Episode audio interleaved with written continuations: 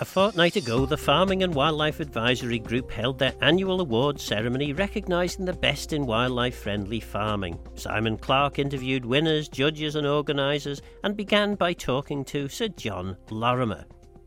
I thought they did brilliantly, and it was just really interesting to see the variety of farms that they visit, visit, visited during the uh, uh, the judging phase, uh, and also the different initiatives that each of the farms was sort of uh, were looking at to sort of combine you know, the, the farming, the, there's a production side with the conservation side. I thought it was really impressive. Looking at, at across every segment of the sort of uh, the countryside and how it impacts on their individual farm, where they live, but also the, the wider island. And I think that that was uh, highlighted uh, often today. Last year we were judges, we weren't this year, and I've, I've kind of put in as a bid request to be a judge again next next year because uh, we learned so much. It was a real privilege to be able to go around the farms, and I know that the judges this year found the same. You and you learn so much from people who, who are all doing an incredible job. As I said, bringing in all these initiatives and really trying to make the best. And um, no, we're, we're very keen to remain involved uh, with uh, all aspects of the, sort of, uh, of the sort of farming community. Well, Liz Charter, uh, you were on the judging panel. I was. More from the from the wildlife side of things. Yes, I'm an ecologist, mm-hmm. conservationist. Although my family had a farm years and years back, my grandparents had a farm, but it's fantastic for me as an ecologist to get onto people's farms and see what they've got. I suppose uh, that put you in good stead for it, really, because you could wear both hats when you've seen it from both sides. Yeah, that's true, mm. yes. But it's really rather fantastic to be able to share with the farmers their knowledge of their farms as well, because you know they they know what they've got. The swallows coming in and out of the barn doors, or the, the curlews roosting at the top of the, the fields. Um, they can tell you so much about what's on their land. Well, you'll have seen it on island and off island. How do we compare? Oh, that's an unfair question because if you've been on the island as long as I have, which is more than 25 years now, I mean, you're biased towards the island, aren't you? So it's it's different. But then even parts of the island are different. What you see up in the north is so different from what you see up in the hills. It's it's so varied here. Um, we don't have the huge seabird numbers that you get in parts of Britain. And uh, you know, I was over at Heysham, just got off the ferry, big, big numbers of roosting knots and things. But, but over here, you've got things on a different scale because it's a smaller island. So. What I think would be good is if we could get a better handle on what's on some of the bigger commercial farms, because I think it's important to understand the relationship between the wildlife and the farming practices. And the more we understand about that, the better we can accommodate the wildlife. Um, at the moment, I think it, in some of the species are just hanging on. I'm involved in a tree sparrow project, for example, and the tree sparrows are really only just hanging on. There's something about our farming that we've lost that was the support for tree sparrows, not house sparrows. We're fine for house sparrows chattering away in bushes, but tree sparrows are a little bit different. And we must find out what it is that, that we do on farms that would help them. And uh, the Wildlife Trust has a project officer looking at that at the moment, and I've been on that committee. So I'm interested in the things that are on the edge as well as the things that are doing well. Well, Will Kane, let's get a chat with you, uh, Derek and Jane and yourselves. Uh, congratulations, you won the long term commitment to habitat management uh, at the award ceremony. Um, how's that feel? Feels great, yeah. It's not um, not really down to me. Mum and Dad came down to Glendown 30, 40 years ago, and it's through them mainly that everything's been done. Dad, um, Dad decided to dig out a pond and plant some trees, and it's only now 30 years later that it's started to come through, and that's what the uh, award is for. I suppose people think of this as quite a modern thing, but uh, as you're saying there, it was stemming back the start of it many years back. Yeah, yeah. Most of it is done through through enjoyment for the farmer, not just for the uh, agri-environment scheme or anything like that. It's for the farmers' enjoyment. They enjoy seeing the uh, the animals, all the birds, the bees. It's yeah, it's not just farming. It's looking after the environment too. Yeah, and when you look around, uh, we've always seen over the years that there be some farms with fences all over the place and overgrown, and some farmers for many years, even before uh, any wards were, were, available or the prestige of having them, um, but like to keep their hedges neat and yeah. tidy, isn't it? Well, most of it so your neighbours can't see it and uh, start giving you abuse, or that, that's, the, that's my case anyway. Well, Michael Convig, uh, you and your, your family have uh, been highly commended in the award ceremony today. Um, listening to the to the speeches today and uh, the awards and what the judges are saying about the winners, um, I mean, it must be nice to be part of it. Yeah, absolutely. I mean, my granddad has done, George has done a lot on our farm for the past probably 30, 40 years with conservation down by the river, and um, yeah, he's he's played a big part in that. And then we run the main dairy herd. A lot of the people think that uh, because of the schemes that's introduced now, we farm, farmers have been told to tidy up. Sort of, I think this is the public perception of it. But I mean, when, when you say things like that, you know, and George um, taking this back 30 or 40 years, it's, it's not something new, is it? No, no. We've been doing it for a long time on the farm. And it's always nice to have that way of working alongside the agricultural side. I mean, we've got the busy areas of the farm where where grazing, and then there's the lower areas which are the harder places to get to down by the river, which the animals can thrive in. And, and we rotational strip graze, so and we move around on a 21 day cycle. So I mean, wildlife's got a chance to move around the farm itself, and there's some there's hay meadows as well, which they've got a, they can escape to as well. Yeah. Let's get a chat with uh, the DEFRA Minister, Clare Barber. Um, great to see you at these awards today. And the Isle of Man farm and community and uh, the wildlife have gone hand in hand by the sound of it and in good hands. Absolutely. I think, uh, you know, if I want to know you know, what what birds uh, make which noises or, or, where to find different insects and, and wildlife. The farmers are absolutely the, the fount of all knowledge, I find. Um, and as you say, they're, the guardi- they're custodians, guardians of our land. And when we think of the Isle of Man, I think certainly from my childhood uh, coming here on holiday, it was the, the rolling fields and you know the beautiful nature that was the thing that really stuck in my memory indelibly, uh, printed. And that's the, the thing I see now when I go out and see, talk to farmers, spend time on the farm, and actually you see just the amount of work that goes into making everything looking that pristine.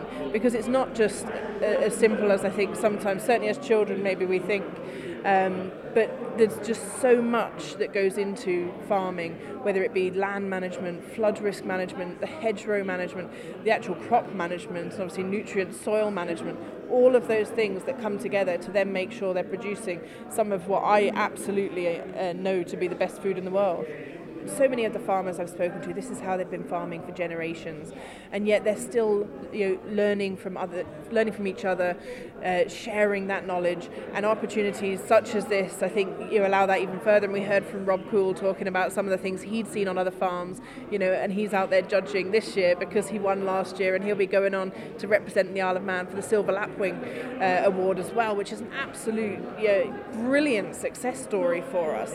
Um, and seeing the Isle of Man and the amazing work of our farmers that we know is there and is happening all the time, but now showcased across the United Kingdom as well, where they can then see that and start to realise that actually maybe they should all come over here and have a little look at what our guys are doing because you know the teams we have out on the farms in the Isle of Man really must be celebrated.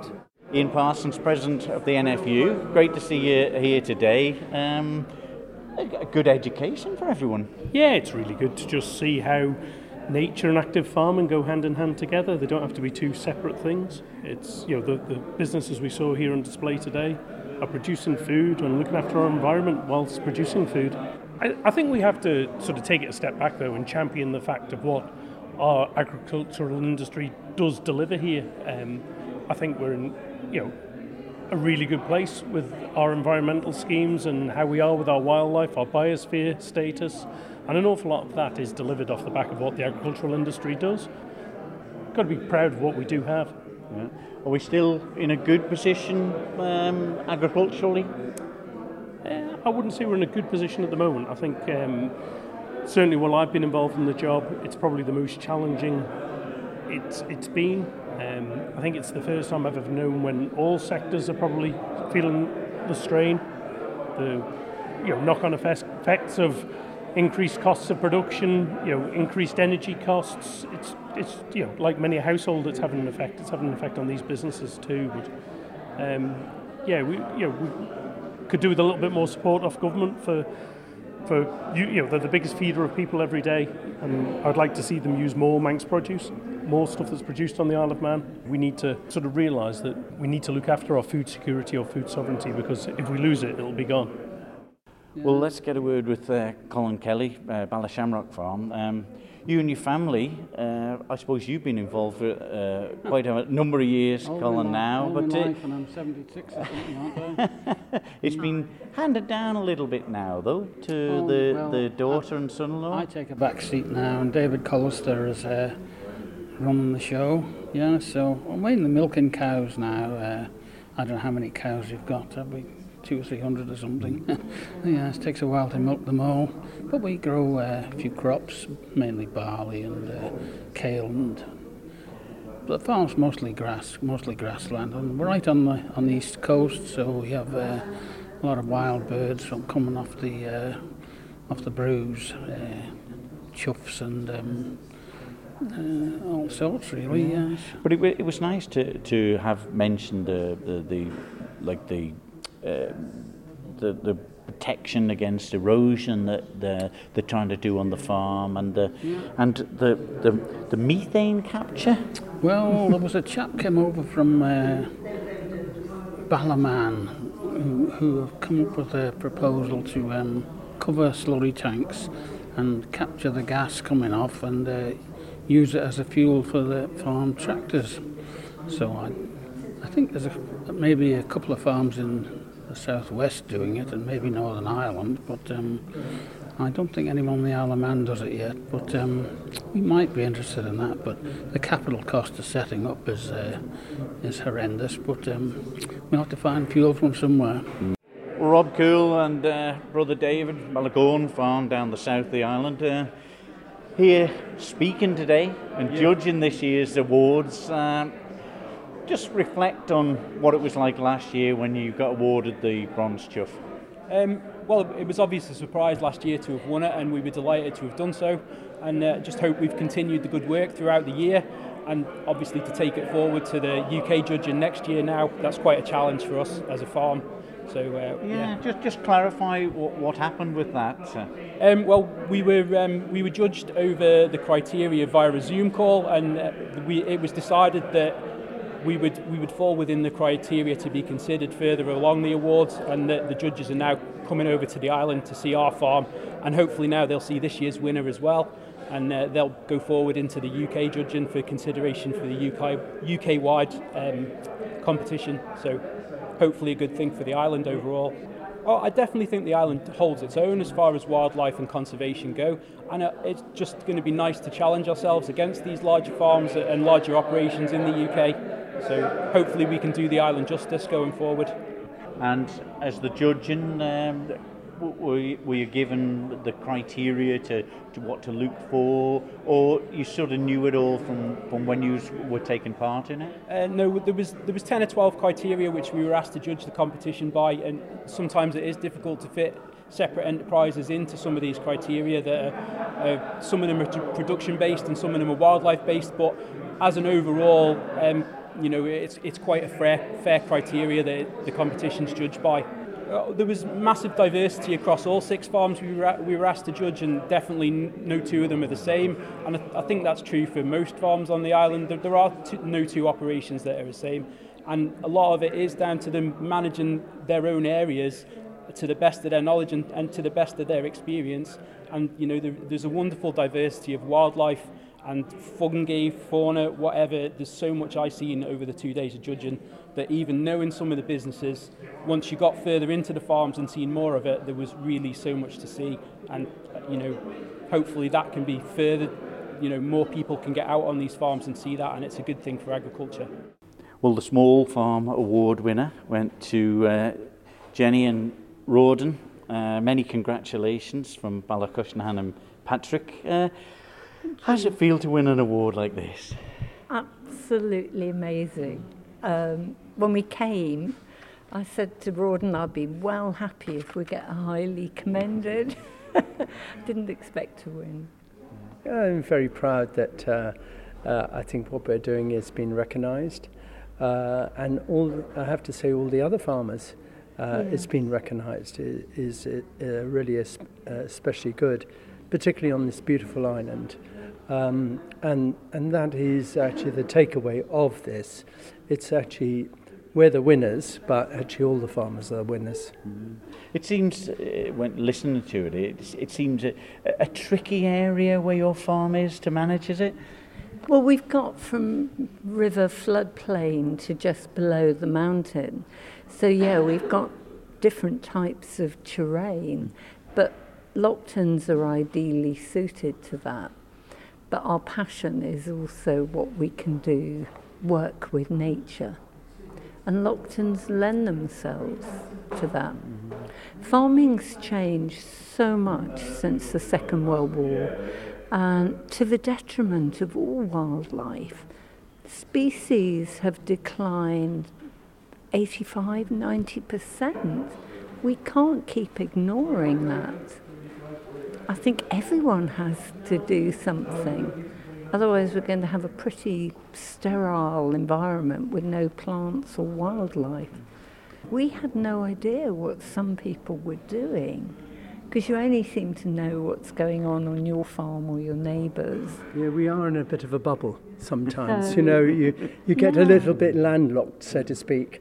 Uh, it was lovely hearing what other people are doing. Yeah. Got some ideas from it all? Oh gosh, we've always got ideas. We yeah. just don't have the money to put them into but to bring also, them all to fruition. Also, we get uh, a huge amount, not just on the island, but a huge amount from um, uh, travels that we do with, with our wool related business uh, around the North Atlantic from Gotland this year and uh, the European Wool Association and talking to what other farmers are doing and what they're encountering. We're all encountering the same problems, but they're tackling things in slightly different ways, which makes us think at the same time, oh, I wonder if we can do something here for ourselves on their model.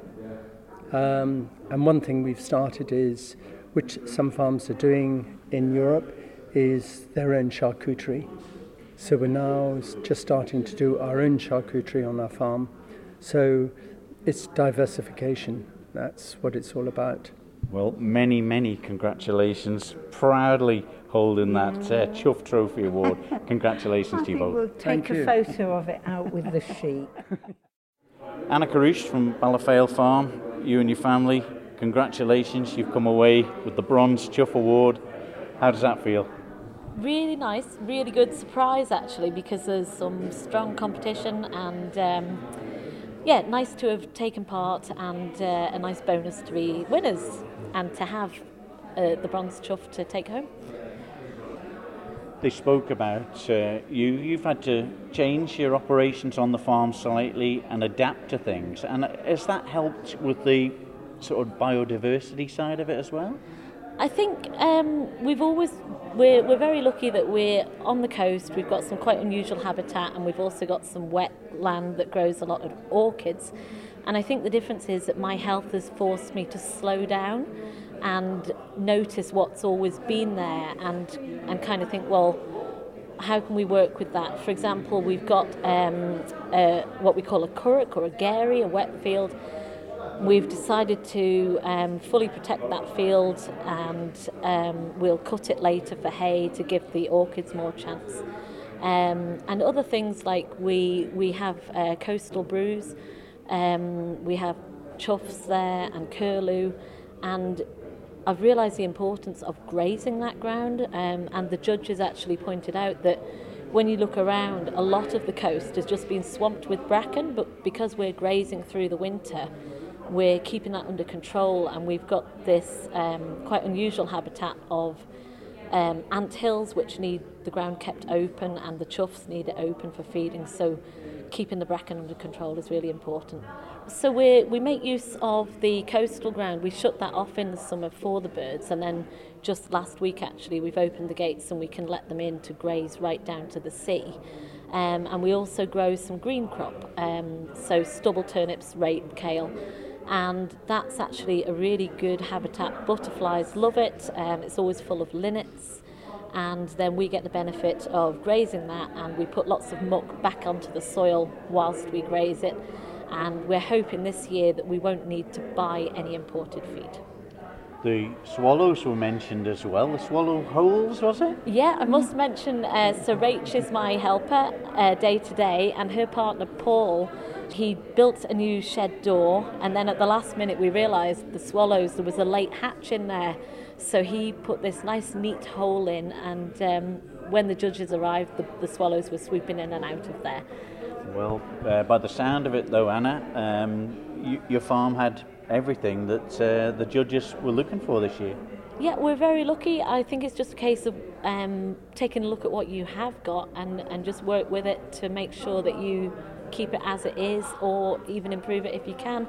And there's lots of ways that we can do that without, we'll, we'll top 700 ewes this year.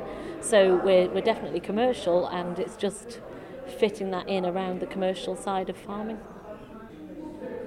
just listening to the the judges and what they had to say, I think there's lots of different habitat and and possibly things, other things that we could do, like um, wetland creation is something that we could possibly think about a bit more. Well, many congratulations to you and your family and all the team that work with Thank you. you. It's a it's a great honour to see you all and uh, a well-deserved award. Well Thank done. Thank you very much. Thank you. Steve Wicks from Jackson's. Uh, how does it feel to have the car showroom full of uh, what was going on today? Farmers, awards? our second year in a row, and last year they didn't scare us off. So no, it was fantastic. It's uh, we were really really proud to sponsor the Farming uh, the Wildlife Advisory Group Chough Trophy for the second year, and you know maybe we don't stock all the cars that farmers would want here. We haven't got 20 year old Land Rovers, but the main reason for us doing this is just to recognise the amount of uh, the, the work that the farming community do for our island. You know, we all drive around it in our cars. We look at it. We, we love the island, and we don't realise that over 70% of the of the land that we look and admire is actually managed by the farming community. So. I think they really are the unsung heroes of the island, and it's really important that they're recognised, and, and that's why we do this, and that's why we hold it here. And Paul and Hill Fletcher, who, who organise it all every year, you can't say no to them for a start. you really can't. But um, aside from that, no, it's an absolute pleasure, and all, all of us at Jackson's are delighted to uh, sponsor this. Well, Paul Fletcher, you're the chairman of the Farming and Wildlife Advisory Group. Absolutely. We sorted the weather out so we could get a good attendance of farmers along as well, Simon. But that won't please the ones that are out there trying to do the drilling. I was talking to one of the other uh, entrants uh, that on a different day, any one of the people that were judged could have been the winner. But there's so much to be seen, so much good practice out, out there. Uh, and the enthusiasm of, of each, each person. But when you see them on the, on, on the yard, on the street, on their own farmstead, they're so humble, they're so private, and to them it's just what's there every day. I mean, Jo- George Ratcliffe was here today. He's probably one of the, the most senior members of, of FWAG. He was the, the first treasurer when it was formed in the late 80s. So, I mean, we're talking about 30, 30 to 40 years ago since the organisation started, but as they, they were perhaps ahead of their time in a, in a sense. When uh, Liz, Liz was out doing a biodiversity study, she actually found another rare plant, farmland weed, some of us might call it, uh, that was extinct on the Alaman, she actually found it growing out, out Derby West. Thanks to Simon Clarke for stepping in for me this week and finding out all about the Manx Farm Conservation Challenge. Don't forget this programme is available as a podcast on Manx Radio's website. For now, though, I'm Phil Gawne. Go to my house on Geishtagrum. Thanks for listening.